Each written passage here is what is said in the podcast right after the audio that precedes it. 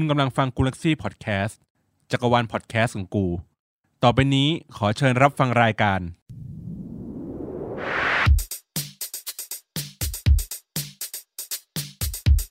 อัปทูกูอัปทูเดต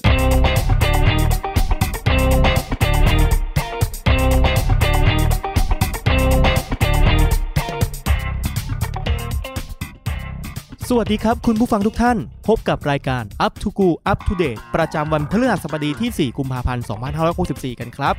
รายงานข่าวโดยโตโต้วรกิจเวสืบเช่นเดิมครับ มาดูค่าฝุ่นกันก่อนเลยครับ กับค่าฝุ่น PM 2.5 วันนี้ในกรุงเทพมหานครและปริมณฑลตรวจพบค่าอยู่ที่ระหว่าง 43 ถึง 80 ไมโครกรัม ต่อลูกบาศก์เมตรกันเลยทีเดียว คุณภาพอากาศอยู่ในระดับปานกลาง และเริ่มมีผลต่อสุขภาพแล้วนะครับ เรียกได้ว่าอากาศมันค่อนข้างที่จะแย่กว่าเมื่อวานนี้พอสมควรกันเลยทีเดียวครับ และมาที่เรื่องอัปเดตกันครับ เรื่องแรกครับ เรื่องถังเช่า ถ้าได้เปิดดูทีวีกันบ้าง ก็คงจะได้เห็นโฆษณาอาหารเสริมที่ออกไปทั่วแทบจะทุกช่องทีวีกันเลยนะครับกับถังเช่าที่มีคุณยิ่งยงยอดบัวงามเป็นพรีเซนเตอร์และมีการพูดจาอวดอ้างสรรพคุณมากมายผ่านรายการต่างๆ จนทางกสทช จ่อจะฟ้องอยู่ทุกที่ครับ ซึ่งถังเช่าก็เป็นประเด็นที่ถูกพูดถึงในทวิตเตอร์มาช่วงระยะเวลาหนึ่งแล้วเหมือนกัน มีผู้ที่ออกมาทวิตหลายรายว่า อยากกินถังเช่า เพราะคนในครอบครัวกินแล้ว จากที่ไม่เคยป่วยเป็นโรคอะไรก็กลับป่วย ยิ่งผู้ใหญ่หลาย ๆ คนก็ยังดูทีวีกันเป็นหลัก ก็จะทำให้เชื่ออะไรง่าย ๆ กันอยู่ และล่าสุดทางสมาคมโรคไตก็ได้ออกมาบอกว่า ยังไม่มีข้อมูลที่สามารถสรุปได้อย่างชัดเจนว่าถังเช่ามีประโยชน์จริงในผู้ป่วยโรคไต ผลิตภัณฑ์บางส่วนมีโลหะหนักอาร์เซนิกสูง เสี่ยงผลเสียต่อไตระยะยาว สมาคมโรคไตจึงไม่สนับสนุนให้ผู้ป่วยโรคไตกินถังเช่า จากข่าวนี้ก็ได้มีทวิตหนึ่งบอกมาว่า ยิ่งยงน้ำตาไหลแล้ว เรื่องอัปเดตต่อมาครับ MRT เติมเที่ยวได้แล้ว หลังจากที่โดนบ่นเรื่องราคาค่าโดยสารอันแสนแพงไปพักใหญ่ ตอนนี้ทาง MRT ก็ออกบัตรแบบเติมเที่ยวได้แบบ BTS แล้ว ซึ่งสามารถใช้ได้ตั้งแต่วันที่ 1 มีนาคมนี้เป็นต้นไป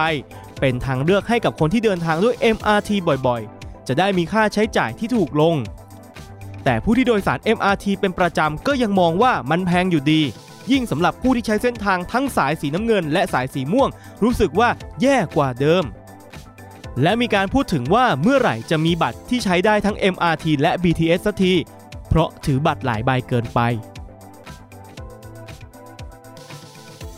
เรื่องอัปเดตต่อมาครับกับดราม่าซีรีส์อังคารคุมโปง เป็นเรื่องเป็นราวเมื่อทีมงานของทางซีรีส์อังคารคุมโปง ซึ่งออกอากาศตอนที่ 3 ไปเมื่อสุกที่ผ่านมา ได้ออกมาทวิตซึ่งเท่าที่อ่านดูแล้วออกแนวประชดอยู่ว่า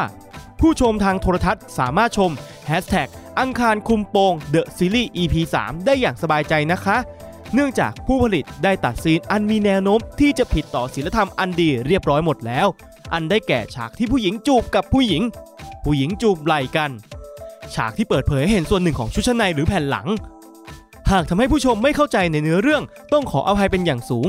หากต้องการความสมบูรณ์ของเนื้อเรื่อง สามารถรับชมได้ทางออนไลน์ AIS Play วันศุกร์นี้เวลา 23 นาฬิกาแบบไม่มีโฆษณาขั้น แน่นอนว่าผู้ชมต่างออกมาวิพากษ์วิจารณ์กันมากมาย โดยเฉพาะเรื่องที่ว่า ผู้ชายจูบผู้ชายออกอากาศได้ทำไมทีผู้หญิงกับผู้หญิงถึงทำไม่ได้ และพูดถึงการทำงานของกองเซ็นเซอร์ช่อง ที่คนดูไม่เข้าใจเหตุผลกับสิ่งที่เกิดขึ้นเลยTwitter Trend ประจำวันที่ 4 กุมภาพันธ์ 2564 ครับ กับแฮชแท็กที่ว่า 2021 ราตรีฤกษ์งามยามดีกับการปล่อยเพลงจินนี่จ๋าเวอร์ชัน2021 ที่ถูกร้องโดยมิลลิ หวาย แก้มวิชญาณี จิง จิง และบลอสซั่ม ซึ่งเพลงนี้ถือว่าเป็นเพลงระดับตำนาน ที่ทุกวันนี้ไม่ว่าจะไปดื่มร้านไหนก็ยังคงเปิดอยู่ ถึงแม้จะผ่านมาแล้ว 19 ปีทำให้คนที่เป็นแฟนคลับเพลงนี้ทั้งเด็กและผู้ใหญ่ ต่างคาดหวังกับการปล่อยเพลงนี้ จนทำให้แฮชแท็ก2021 ราตรีขึ้นมาเป็นกระแสในวันนี้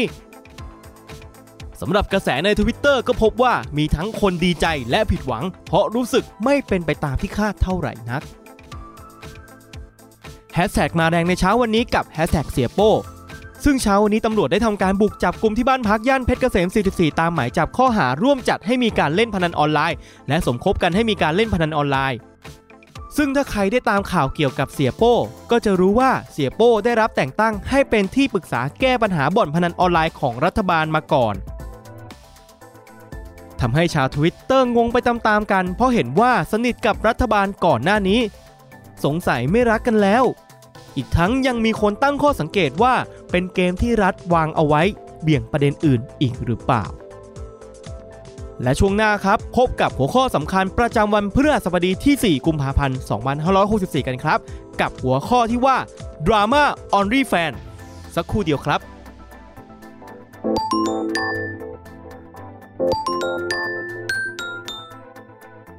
มาถึงช่วงสุดท้ายกันครับกับ Drama Only Fan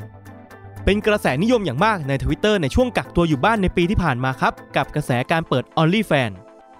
ต้องขยายความก่อนดังนี้ครับว่า OnlyFan เนี่ยมันเป็นโซเชียลมีเดียของทางฝั่งอังกฤษครับ ซึ่งเป็นพื้นที่ให้กับผู้คนเข้ามาสร้างพวกคอนเทนต์ของตัวเอง แล้วก็จะเก็บเงินค่าติดตามหรือว่าค่าสมาชิกเนี่ยเป็นรายเดือนสำหรับการรับชมคอนเทนต์นั้นๆ ซึ่งคอนเทนต์พวกนี้นะครับมันมีตั้งแต่พวกเทรนเนอร์ผลงานศิลปะ การทำอาหาร แล้วแต่ความสนใจของคนส่วนใหญ่นะครับ แต่ผู้คนส่วนใหญ่ครับมักจะเปิด OnlyFans เพื่อโชว์ภาพหรือคลิป 18 บวกของตัวเองมากกว่าครับก็เอาพูดกันตรงๆก็คือ OnlyFans ก็เป็นอีกช่องทางเลือกสำหรับผู้ที่จะเสพสิ่งที่เรียกว่า 18 บวกกันนะครับซึ่งในขณะนี้นะครับยังคงมี account เพิ่มขึ้นมาเรื่อยๆ ทั้งชายและหญิง ด้วยสภาวะเศรษฐกิจแบบนี้ OnlyFans ถือเป็นอีกช่องทางหนึ่งในการทำเงินให้กับใครหลาย ๆ คนเป็นอย่างมากเลยครับ โดยคนไทยเองก็มีหลาย account เช่นกันทั้งผู้หญิงและผู้ชาย รวมไปถึงเป็นคู่รักด้วยที่มาลงคอนเทนต์ 18 บวกให้ผู้ติดตามได้ดู จนมีผู้ใช้ทวิตเตอร์รายหนึ่ง ได้ทวิตถึงการมี OnlyFans ว่า เป็นประเทศที่ทำ OnlyFans ขายคลิปโป๊แล้วรายได้ดีกว่าวิศวกร จะเหนื่อยเรียนจบมาทำไมครับเนี่ยฮ่าฮ่าฮ่า ก็โดนทัวร์ลงเรียบร้อยแล้วนะครับ เพราะว่าหาว่าไปดูถูกเหยียดหยามคนที่ทำ OnlyFans จนเจ้าของทวิตได้ออกมาชี้แจงว่า ไม่ได้ดูถูก แต่ต้องการจะบอกว่า เงินเดือนวิศวกรประเทศเนี่ยมันน้อยเกินไปเมื่อมีการพูดถึง OnlyFans แล้วประเด็นมันไม่ได้จบเพียงแค่นั้นครับ เพราะมีผู้ใช้ Twitter ได้แคป status จาก Facebook มาโดยมีเนื้อหาที่ว่า พี่ที่ทำงานคือเปิด OnlyFans แล้วมันกระจายไวมาก ล่าสุดคือ HR เรียกไปพบแล้ว ก็เข้าใจเพราะว่ามันเป็นเรื่องส่วนตัว แต่มาด้านนี้ก็ต้องทำใจยอมรับกับสิ่งที่เกิดขึ้นตามมาแหละ เจ้าของทวิตก็ได้แสดงความคิดเห็นว่า ก็จริง ซึ่งก็มีคนมาให้ความเห็นที่หลากหลายอยู่พอสมควรครับ ประเด็นแรกก็เห็นด้วยกับการที่ต้องรับผิดชอบในสิ่งที่ตัวเองทำและมีผู้คนมาบอกอีกว่า ตัวเองก็เปิด OnlyFans ตอนไปสมัครงานก็มีคนไปบอก HR ทำให้ไม่ได้งานนั้นไป อีกฝั่งความคิดเห็นก็มองถึงว่ามันเป็นสิทธิของตัวเรา ไม่ได้เกี่ยวกับงานที่ทำเลย มีคนมาทวิตว่า ที่ทำงานก็มีนะคะ เรียกเหมือนกันค่ะ แต่เรียกคนที่ฟ้องไปเตือนว่า ไม่ใช่เรื่องของคุณ และบริษัทก็ไม่ได้อยากรู้ การเอาเรื่องส่วนตัวของเขามาเปิดเผยต่างหากที่ไม่ถูกต้อง